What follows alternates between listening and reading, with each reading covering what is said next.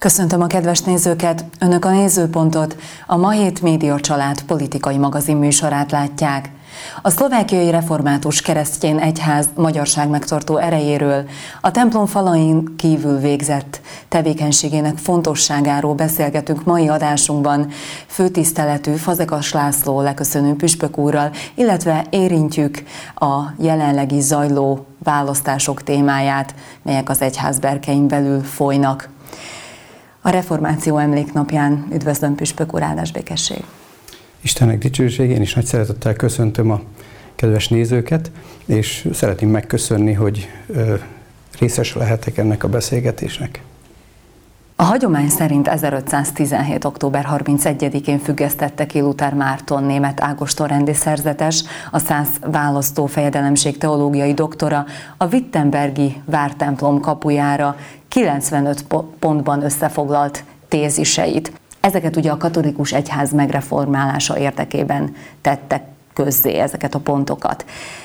Luther tisztán vallási jellegű fellépése viszont egyházszakadáshoz vezetett, és hogyha áttételesen nézzük a dolgokat, akkor valójában a református egyház is ennek köszönheti létrejöttét, noha ez az egyházszakadás ugye több háborúskodásnak az okozója is volt. Püspök úr, mégis ön hogy látja, mi az, amit a legjobban köszönhetünk a reformációnak? Én úgy gondolom, hogy a reformáció abban az időben egy szükségszerű lépés volt, mivel az igazságtól tértek el. És a reformáció egyik alaptézise az, hogy vissza gyökerekhez, át fontes. És ha a Szentírást olvassuk, akkor világosá válik számunkra az, hogy az ige igazsága nélkül mi nagyon nehezen tudunk boldogulni ebben a világban. És a reformáció pontosan az igét állította vissza a középpontba, hogy mi azt szerint tájékozódjunk. És az ige ö, igazsága világosságot teremtett az emberek szívében, elméjében, és így aztán világosabban látták a életük értelmét, és látták az életüknek a kimenetelét is. Tulajdonképpen itt, ha teológiailag belemegyünk, akkor itt a bűn, a bűnbocsánat, a kegyelemből való megigazulás, hitáltal kegyelemből való megigazulás voltak azok a témák, amik körül forgott az egész, de ennek aztán voltak a társadalomban kivetítődései is, amelyek az egész társadalom életére hatottak. És ugyanígy Németországban, vagy akár Svájcban, Franciaországban, és így aztán az akkori Magyarországon is nagyon komoly lépések történtek, és ember tömegek mozdultak meg tulajdonképpen azért, hogy a Szentírásnak ezt az igazságát magukévá tegyék. És ez az igazság felszabadította őket egy egészen más gondolkodásra. Ha az akkori Magyarországot nézzük, hogy mi indult el Magyarországon, ugye a török hódoltság idejét, idejére esik ez az egész, akkor egyszerűen az emberek megerősödtek abban a hitben, hogy nekünk itt tennivalónk van ebben a világban. Mi nem adhatjuk fel magunkat, nem adhatjuk fel a népünket, nemzetünket, a hazánkat, a lakóhelyünket, és ezért tenni kell.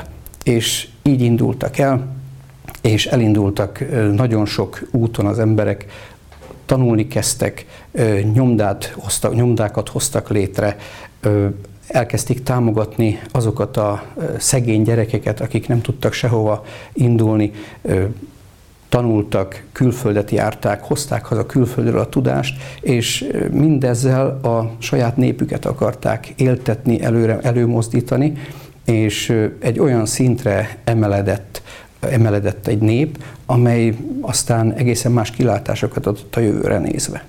Mi reformátusok mindenképpen azt a tiszta bibliás hitet, amire igyekszünk most is építeni, de az egész magyar népünk is köszönheti a magyar nyelvnek a megerősítését, megerősödését, a könyvkiadást, az iskoláztatást, és még sok más egyebet, amit sorolhatnék. Igazából az egész magyar nyelvterületen a reformátusokat nyakas vagy vastagnyakú kálvinistaként nevezik, illetve ismerik. Ez honnan ered?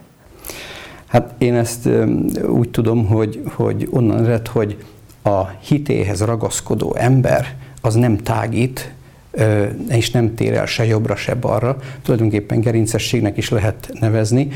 Néha ennek a nyakas kálvinista jelzőnek pejoratív jelentése is van, de én mindenképpen úgy gondolom, hogy ez azt jelenti, hogy az, egy, az ilyen ember nézeteiben, véleményében szilárd. És ennek a magatartásnak a fontossága talán még inkább felerősödik itt felvidéken, tehát külhoni területen, hiszen ez egy egyfajta szerepvállalás, ami ugye hozzájárul a magyarság megtartásához is. A velünk együtt élő más vallásúak, illetve valláson kívüliek a reformátusságot általában magyar vallásként azonosítják, de elsősorban a kelet-szlovákiában élők tudják talán a legjobban azt, hogy ez közel sincs így, hiszen hogyha csak a szlovákiai református keresztény egyházat, illetve a reformátusságot vesszük, akkor ugye hét magyar és két szlovák egyházmegyébe tömörülnek. Tehát ha a reformátusságot, mint magyar református vallást, mint magyar vallást definiáljuk, akkor tulajdonképpen ez onnan ered, hogy magyar vidéken, akkori Magyarországon először a luteri reformáció terjedt el, csak utána, amikor a kálvini reformáció elterjedt, akkor az akkori társadalmi és politikai viszonyokhoz mérten a Calvini reformáció sokkal erősebb, sokkal többet adott, és sokkal erősebb tartást eredményezett, és így aztán a református, hitreformátus vallás, a Calvini irányzat inkább a magyar lakosság körében terjedt aztán jobban. És innen ered az, hogy ez, ez magyar vallás, és tulajdonképpen itt a felvidéken is nagyon sokszor ö, még állami szinteken, szinten is mondják, hogy ez magyar vallás, református vallás. De van két szlovák egyházmegyénk is, egészen vissza, visszamehetünk a Rákóczi ideig, amikor amikor, amikortól vannak szlovák reformátusaink is, tehát ez velünk élő történelem, azt lehet mondani, mert kezdettől fogva voltak református szlovákok is, és most a két szlovák egyház megyében kb. 56-60 gyülekezetben vannak szlovák református testvéreink. És a számokat tekintve mennyi református vallású ember él felvidéken, illetve hogy oszlik ez meg a, a magyar és a szlovák nemzetiségűek között? A legutóbbi 2011-es statisztika szerint 98.797, ha jól emlékszem a számra, és ebből körülbelül olyan 15 százalék, 17 százalék a, szlovák, a magát szlovák ajkunak való református. És gyülekezeti számarányban is hasonló a helyzet. Lelkészek létszáma tekintetében 26 szlovák lelkészünk van, míg 197 magyar ajkú lelkészünk. Tehát ezek az arányok megvannak. Más már az arány mondjuk a vezetőség tekintetében, mert ha a zsinati elnökséget veszük, ahol, ahol hat elnökségi tag van, abból kettő szlovák. Tehát ott az egyharmad már 30 százalék. És hogyan tud az egyház vezetése egyfajta egészséges egyensúlyt tartani a szlovákiai református keresztény egyházon belül úgy, hogy nekünk a magyar értékközpontúság köré épül az egész istenhit és a gyülekezeti élet is. Okoz ez bármilyen feszültséget? Néha feszültségek vannak, ez nem tagadom, de e, úgy igyekszünk ezt orvosolni, hogy megadjuk az autonómiát. Tehát ez azt jelenti, hogy a hét magyar egyházmegye a választások alkalmával is külön választ képviselőt magának, és a két szlovák egyházmegye is külön választ képviselőt magának, és tulajdonképpen saját berkeikben is igyekeznek rendezni a saját dolgaikat. És ezt mi annak idején, még a korábbi időszakban, amikor sokkal nagyobb volt a feszültség, a felvidéken is a magyar-szlovák viszonyok tekintetében, ezt példaként állítottuk, hogy miért nem lehet ezt állami szinten, társadalmi szinten is így megvalósítani. És örül, örvendetes lenne, hogyha tényleg ez így megvalósulhatna. Ugyebár az egyház első rendű feladata Isten igényének hirdetése messze túlmutat ezen az önök és a több mint 300 gyülekezetben szolgálatot teljesítő lelkipásztorok munkája és talán itt térnék át a templom falain kívül végzett tevékenységre, melyek közül kiemelt helyet foglal az oktatás. Néhány számadat, hogyha az államosítás előtti időszakot, a csehszlovákiai méreteket vesszük, akkor több száz oktatási intézménye volt a református egyháznak. Tíz évvel ezelőtt például tíz alatt volt ezeknek a tanintézményeknek a száma. És most Magyarország támogatásának köszönhetően 30 körüli ha jól tudom, ezeknek a tanintézményeknek a száma.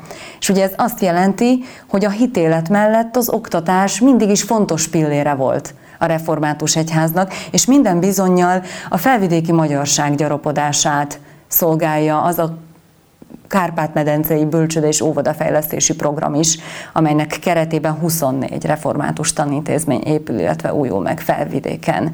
Mit jelent ez a felvidéki magyar reformátusság számára?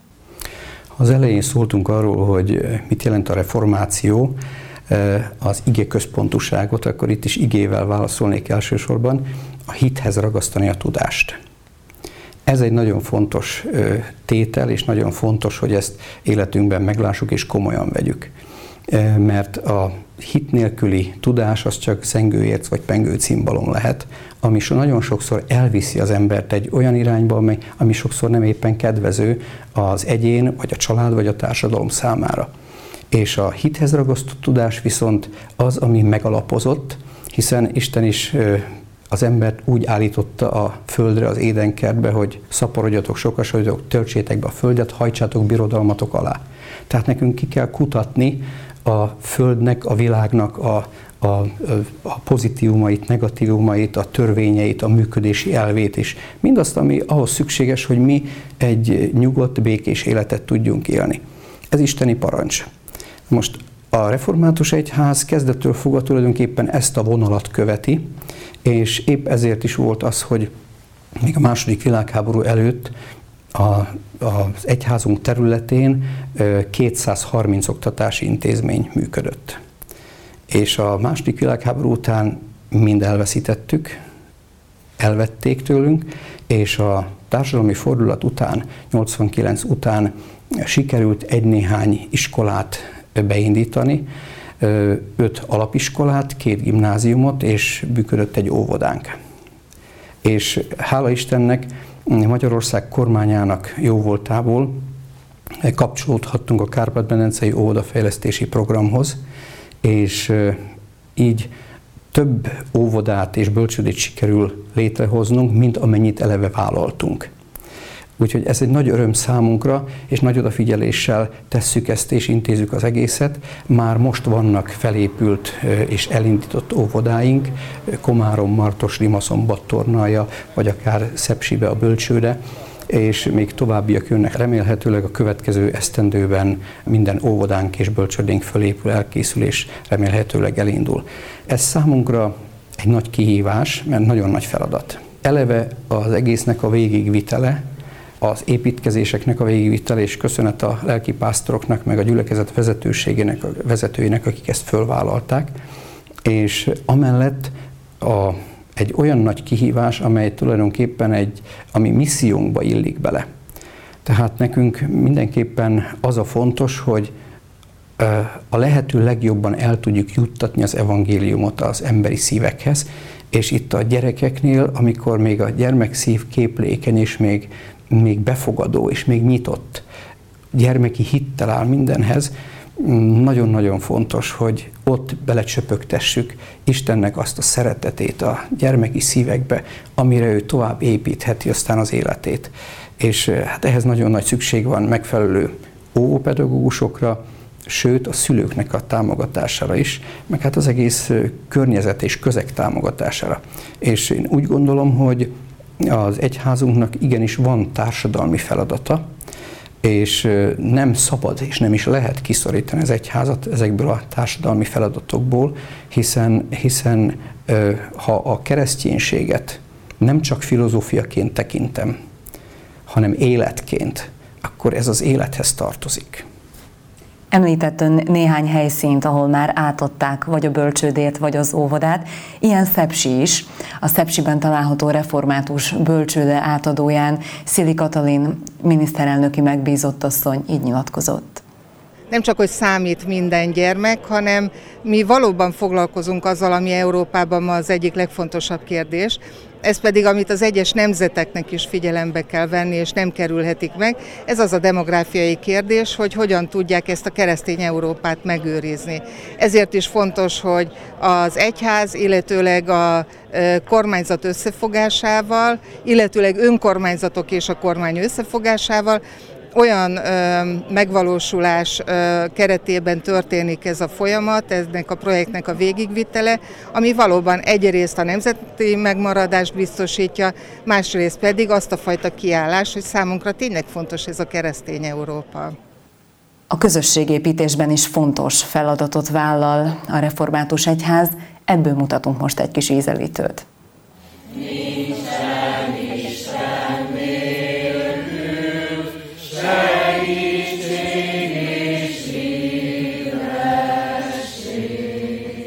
Az Abaúj Tornai Református Egyházmegye szervezésében Isten tisztelettel egybekötött családi napot tartottak a felvidéki szádolmáson.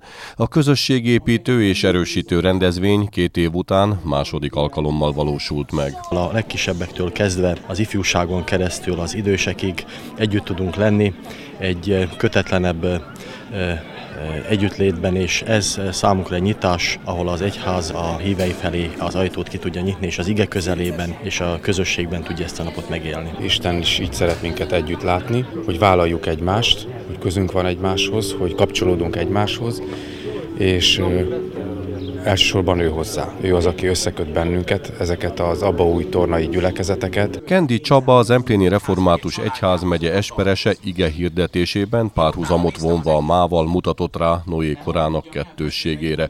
Az elhatalmasodott gonoszság, a bűn tobzódása közepette az Isten iránti engedelmesség, a megmenekülés, a múltban gyökerező megtartó erő pedig a megmaradás záloga, hangsúlyozta. Nem mindennapi az az örökség sem, amivel bírunk, hiszen az Úrnak hatalmas hatalma lett volna bennünket a Kárpát-medencének más szegletébe helyezni, a nagyvilágnak akár más szegletébe helyezni, de felvidékre születtünk, reformátusnak születtünk, magyarnak születtünk, és ez az az örökség, amelyel nekünk el kell számolni, amikor majd odaállunk a mi megváltunk elé. A hagyományőrző műsoroktól kezdve a foci tornán keresztül volt lelkigondozás, történelmi előadás, gyermekfoglalkozások, kiállítás, koncert, főzőverseny és sok minden más, ami egy családi napba belefért. Ez a mai nap, ez a szeretet, a összetartás, a magyarság, az egyház, a, a ebben minden, egy szóval minden benne van, az Isten, a jó Isten. A rendezvény a rendszerváltás óta eltelt 30 év jegyében zajlott. Ez a 30 év, ez lehetőség volt. Lehetőség az ifjúsági misszióra, az igehirdetésre, a diakóniára, a szolgálatkész presbiterek felvállalására és keresésére, iskola alapításra, és sok mindenre.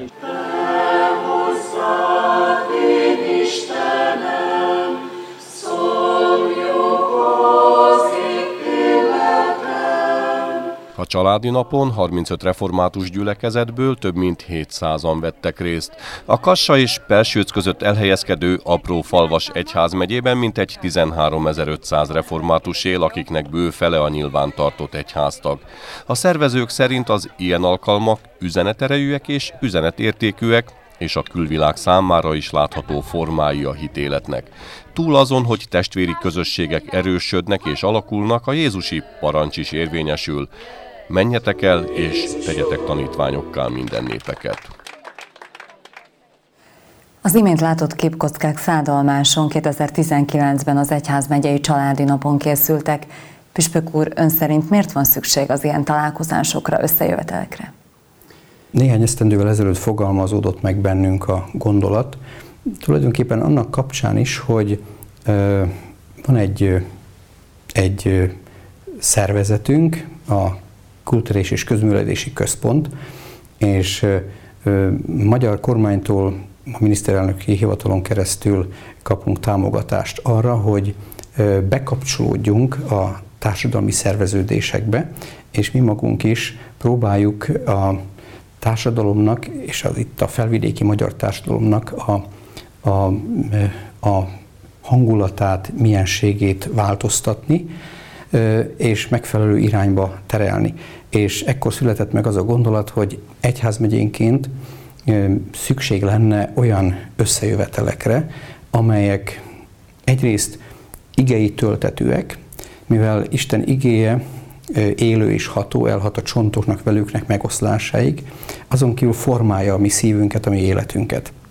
És amikor közösségileg hallgatjuk az Isten igéjét, akkor mindenképpen formálódunk, és amellett ezek az alkalmak megmutatják azt is, hogy lehet értelmesen, jól, nemes módon szórakozni, és felmutatjuk azt, hogy mi is ugyanolyan emberek vagyunk, mint a többi ember, csak mi így gondolkodunk, és ebben szeretnénk tovább lépni, tovább haladni, és épp ezért szerveztük meg, és szervezik meg egyházmegyénk ezeket a közösségi rendezvényeket, alkalmakat, ahol az igehallgatás mellett vannak játékok a gyermekeknek, vannak beszélgetések, van evés-ivás mértékkel, és jól érzik magukat az emberek, kikapcsolódnak, találkoznak egy nagy területen, vagy nagyobb területen lévő hívők egymással, megoszthatják problémáikat, gondjaikat, elbeszélgethetnek egymással.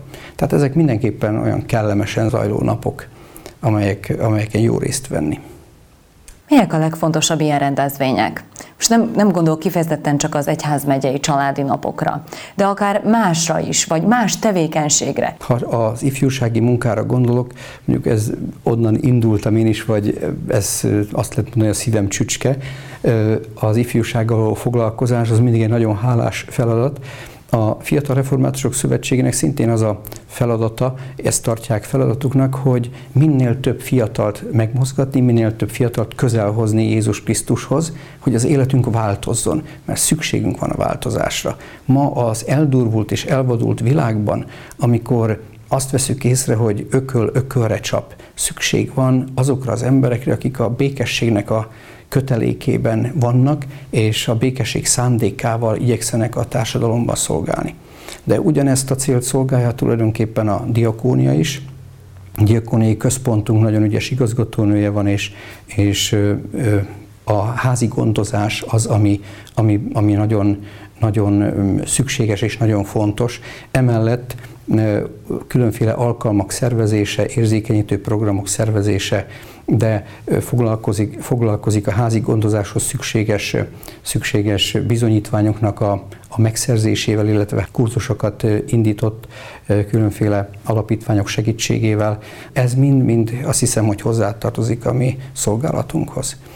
Ha még az ifjúságról szólhatok egy-két mondatot, most már Kárpát-medencei szélességben szerveződnek a ifjúsági alkalmak. Nálunk a Fiatal Reformátusok Szövetsége szervezi az élesztő táborokat, de van a csillagpont, ami általában Magyarországon szerveződik. Oda is nagyon sokan mennek határon túliak és határon belül is fiatalok, akik, akik ezeken az alkalmakon részt vesznek, több ezer fiatal.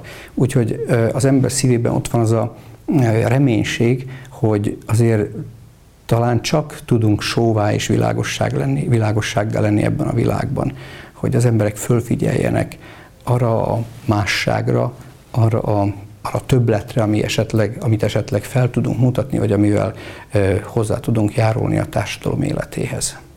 Püspök úr, visszakanyarodva még a rendezvényekhez, ezeknek nagyobb jelentőségük van szórványterületeken, például Kassán, és hogyha megengedi, akkor itt talán az északkeleti református találkozót, a Kassái emelném ki, amelynek ugye több éves hagyománya van már, és igazából ezeket a gondolatokat, amelyeket most itt ön is elmondott, ezeket erősítette meg Géresi Róbert püspök helyettes a 2018-as rendezvény alkalmával nagyon sokáig, évszázadokon keresztül gyakorlatilag ugye arról szólt itt a nyugati civilizáció, hogy mindent szét akart szedni, mindent szét akart bontani, mindent le akart analizálni, és éppen ezért elterjedt sokakban az a gondolat, hogy, hogy a világi lét, így mond, és a hit között, mint hogyha szakadék lenne, vagy összeegyezhetetlen ellentét lenne a kettő között. Mi pedig reformátusok vagyunk, és reformátusok mindig is ezt mondtuk, hogy az ember, mint Isten teremtmény, egy integrált személyiség, reménység, egy közösség, mint Istennek az ajándéka, egy integrált közösség, aminek van hite, reménysége, kultúrája, anyanyelve, olyan valóságok, amelyek az egész közösséget meghatározzák, és mi ezt a vonalat szeretnénk megerősíteni itt a felvidéken, Kassán, de hát nem csak Kassán, az egész felvidék és Észak-Magyarország irányába, hogy erről szóló bizonyságtételek valósulnak meg ezeknél a rendezvényeknél. A Kassaért Fesztivált 2013-ban amiatt hívtuk életre, mivel akkor Kassa Európa kulturális fővárosa volt. És azt vettük észre, hogy az ottani kis magyarság, és tulajdonképpen a felvidéki magyarság is ezáltal ki van hagyva mindenből. Olyan rendezvények, olyan programok voltak, ahol sehol nem volt szerepünk, és sehol nem, nem jelent meg az, hogy itt magyarok is élnek. És emiatt hoztuk létre, hívtuk életre a Kassa Ért Fesztivált, amely akkor határon átnyúló szerveződés volt, és több ezer résztvevővel. És így próbáltuk prezentálni azt, hogy mi itt vagyunk, itt vagyunk itthon és mi is része vagyunk ennek a városnak, ennek a társadalomnak, az itteni életnek. És én úgy gondolom, hogy nagyon sikeres volt az akkori fesztivál is, és az azt követő években is két évente próbálkoztunk fesztivál szervezésével, legutóbb 2018-ban volt, és az is nagyon jó sikerült. A széthulló közösségek veszítik el leghamarabb önazonosságukat. Legyenek ezek családi, falusi vagy egyházi közösségek. Na most, ha van egy közösség, annak megtartó ereje van. Ezért annak tagjai általában nem kérdőjelezik meg a hagyomány tiszteletét, a családmodellt, vagy az anyanyelv továbbadásának fontosságát. Püspök úr, eddig a közösség erősítéséről beszélgettünk, a hit kérdéséről. Ide tartozik a népszámlálás kérdése? Feltétlenül ide tartozik. Ugyanis én a népszámlálást úgy fogom föl, hogy az is tulajdonképpen egy hitvallástétel, egy bizonyságtétel. Egy hitvallástétel arról, hogy ki vagyok. És nagyon fontos az, hogy ezt mi azon a papírlapon, vagy most már elektronikus módon is fog zajlani, valljuk, hogy én ide tartozom, ehhez a közösséghez tartozom. Tehát, hogy én magyar vagyok, és én egy vallási közösségnek tagja vagyok. A mi esetünkben református mert ez mindenképpen meghatározza az én életemet, személyiségemet, de előre is mutat, mert hiszen ezek a népszámlási adatok azért tíz évre vetítenek elő, előre nagyon sok mindent. És épp ezért nagyon jó lenne, hogyha mindenki úgy szívében elgondolkodna azon, hogy mennyire fontos az, hogy én egy közösséghez tartozom, egy nemzethez, egy egyházi vallási közösséghez, annak tagja vagyok, és én azt építeni akarom, de csak úgy tudom építeni, hogyha azzal teljes mértékben azonosulni tudok. És ez a teljes mértékben azonosulni tudás kell, hogy világossá váljon a kitöltött nyomtatványokon is. És ez nagy segítség a mi számunkra és a népünk, nemzetünk számára is hogy jelezzük azt, hogy mi itt vagyunk, és itt is akarunk maradni, és itt akarjuk a mi életünket élni, gyermekeinket, unokáinkat ebben a hitben, és ezen a nyelven, ebben a, ebben a közegben nevelni. Igen, és igazából az eddigi beszélgetésünk tartalma is arra enged következtetni, hogyha arra a sok rendezvényre és tevékenységre, illetve szolgálatra gondolok, hogy az egyház oda teszi magát. Tehát, hogy buzdítja a híveit arra, hogy a 2021-es népszámláláson, úgy, hogy ön is mondta, vállalják önmagukat, mind a hit megvallása, mind pedig a nemzetiség megvallása területén. A hit és a közösség erősítés mellett mit tesz az egyház ennek érdekében? Egyrészt a gyülekezeteinkben mindent megteszünk azért, hogy kiki vallani tudja szív szerint azt, hogy hova tartozik.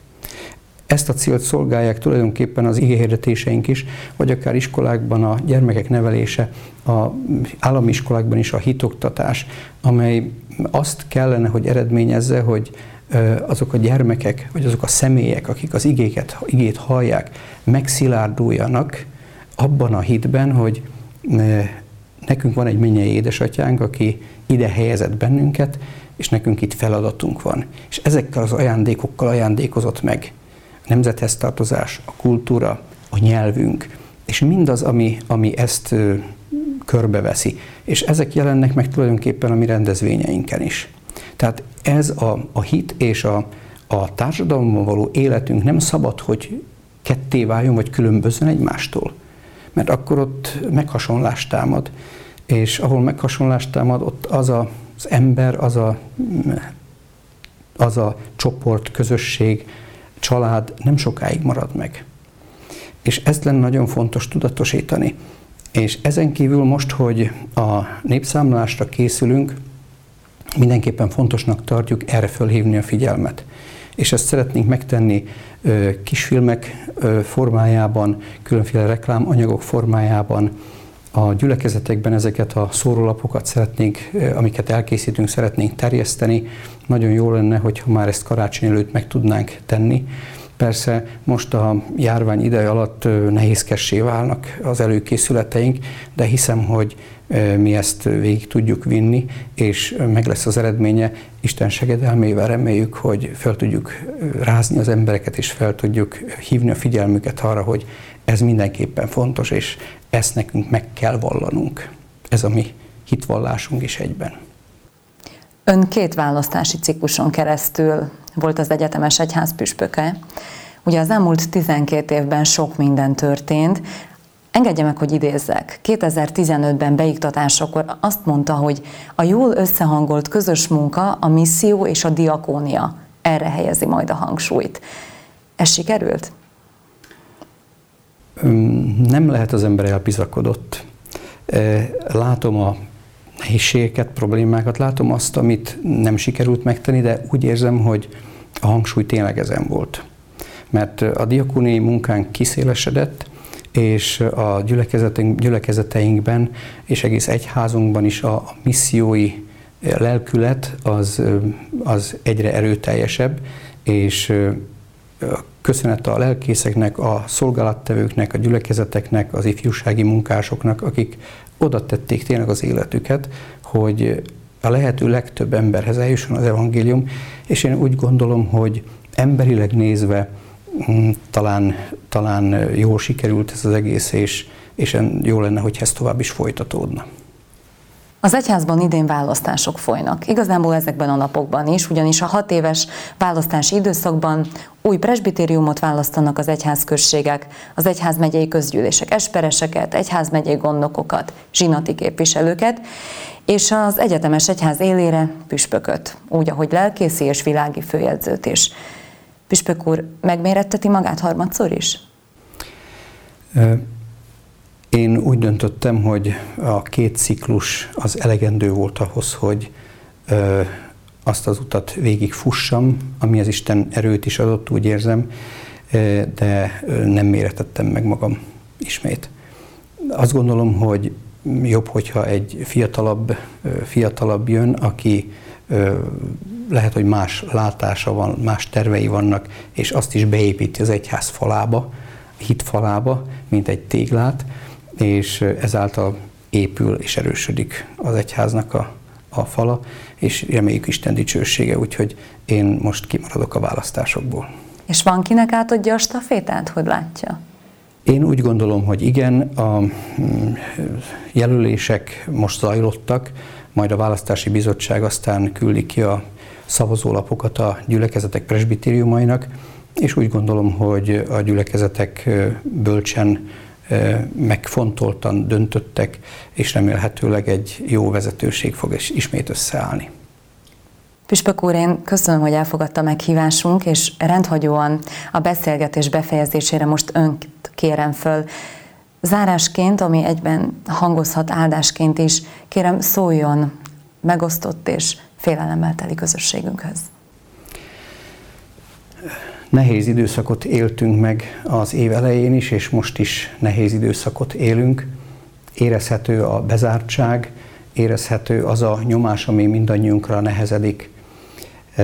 Mindenképpen egy olyan igét, ige jelent meg előttem, amely 365-ször van meg a Szentírásban. Ne félj! Ezt Isten mondja nekünk, ne féljetek, mert én veletek vagyok minden napon a világ végezetéig, mondja Jézus. Így nekünk sem szabad félnünk, elkeserednünk, hanem jó reménységgel kell lennünk, hogy Isten, aki mindeneket teremtett és megtart, most is meg tud tartani bennünket. Legyen azért a mi szívünkbe ö, szeretet, hála mindazért, mindaz, mindazért, amit meg tudunk élni naponként, és legyen ott a jó reménység, hogy a mi mennyei Urunk megtart bennünket, nem csak itt a földi térben és időben, hanem az örökké valóságban.